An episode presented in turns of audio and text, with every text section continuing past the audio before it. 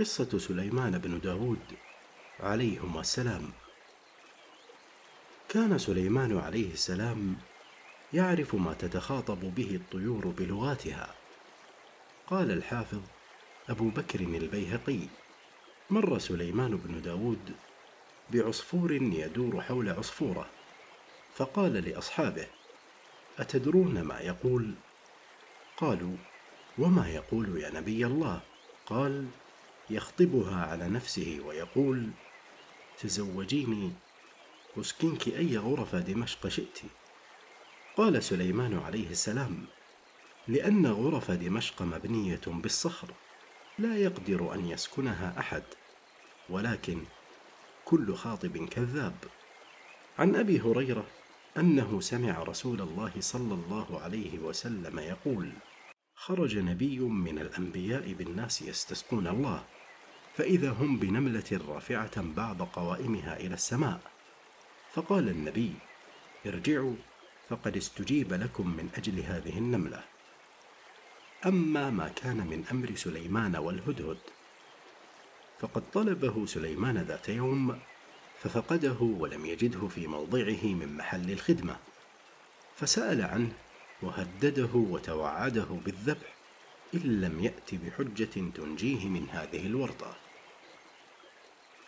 ثم قدم الهدهد يخبر نبي الله بخبر بلقيس أنه شاهد امرأة تملك ولها عرش مزخرف بأنواع الجواهر. فعند ذلك بعث سليمان عليه السلام كتابه يتضمن دعوته إلى طاعة الله وطاعة رسوله. حمل الهدهد الكتاب وجاء إلى قصرها فألقاه إليها وهي في خلوة لها. ثم وقف ناحية ينتظر ما يكون من جوابها فجمعت أمراءها ووزراءها ثم قرأت عليهم الكتاب ثم شاورتهم في الجواب فبذلوا السمع والطاعة وأبدوا الاستعداد للقتال وفوضوا إليها في ذلك الأمر. فقالت إن هذا الملك لو غلب على هذه المملكة ما كانت سطوته إلا علي ولكنني سأصانعه بهدية أرسلها إليه. وقد كانت الهدية نفيسة فلما وصلت الهدية إلى سليمان قال لمن أتى بها ارجع بهديتك ولأبعثن بجنود لا تستطيعون دفعها. فلما بلغ بلقيس ذلك عن نبي الله سليمان لم يكن لهم بد من الإذعان وأقبلوا صحبة الملكة سامعين مطيعين. ثم طلب سليمان من الجان أن يحضروا له عرش بلقيس. تبرع عفريت من الجن أن يحضره قبل وقت الظهر. وقال آصف بن برخيا وهو ابن خالة سليمان إذا نظرت إلى أبعد غاية منك ثم أغمضت جفنيك يكون العرش عندك. فلما رأى عرش بلقيس مستقرا عنده شكر الله سليمان ثم أمر أن يغير بعض ملامح العرش ليختبر فهمها وعقلها. ولما سئلت أهكذا عرشك؟ أجابت كأنه هو وهذا من فطنتها وغزارة فهمها. وكان سليمان قد أمر ببناء صرح من زجاج وعمل في ممره ماء وجعل عليه سقفا من زجاج. وأمرت بلقيس بدخول الصرح فرفعت ثوبها إلى نصف ساقها ثم تزوجها سليمان وأمرها على مملكة اليمن وردها إليه وكان يزورها في كل شهر مرة. يقيم عندها ثلاثة أيام ثم يعود على البساط وأمر الجان فبنوا لها قصر غمدان والله أعلم.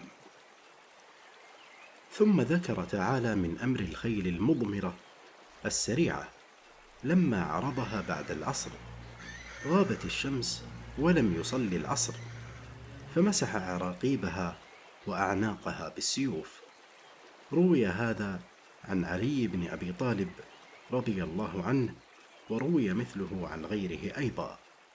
وقد ذكر شريح القاضي وغير واحد من السلف أن قوما كان لهم كرم فأكلته غنم قوم آخرين فتحاكموا إلى داود عليه السلام فحكم لأصحاب الكرم بقيمته.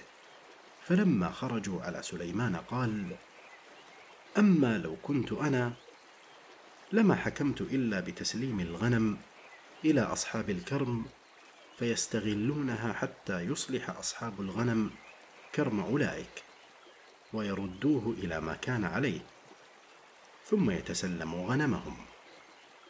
فبلغ داود عليه السلام ذلك فحكم به.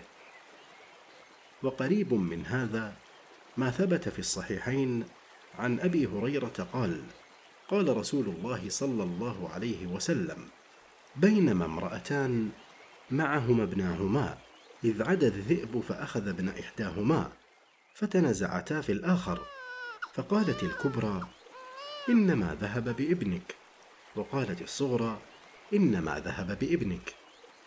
فتحاكما إلى داود فحكم به للكبرى فخرجتا على سليمان فقال ائتوني بالسكين أشقه نصفين لكل واحدة منكما نصفة. فقالت الصغرى لا تفعل يرحمك الله. هو ابنها فقضى به لها.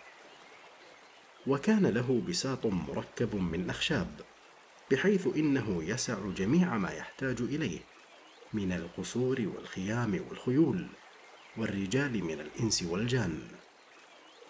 فإذا أراد سفرا أو قتال أعداء حمل هذه الأمور على البساط وأمر الريح تحته فرفعته. فإذا أراد الإسراع أمر العاصفة فحملته أسرع ما يكون. يرتحل في أول النهار من بيت المقدس فتغدو به الريح فتضعه باصطخر مسيرة شهر. بنتها له الجن وبنت تدمر وبيت المقدس وكانت الجن تعمل بين يدي سليمان. ولما شعر بدنو أجله قال اللهم عم على الجن موتي حتى تعلم الإنس أن الجن لا يعلمون الغيب. فتوكأ على عصا ومات وبعد حول خر على الأرض إذ أكلت الأرضة العصا. حينئذ عرفت الجن أن سليمان قد مات. ثم ملك بعده ابنه رحب عام ثم تفرقت بعده مملكة بني إسرائيل.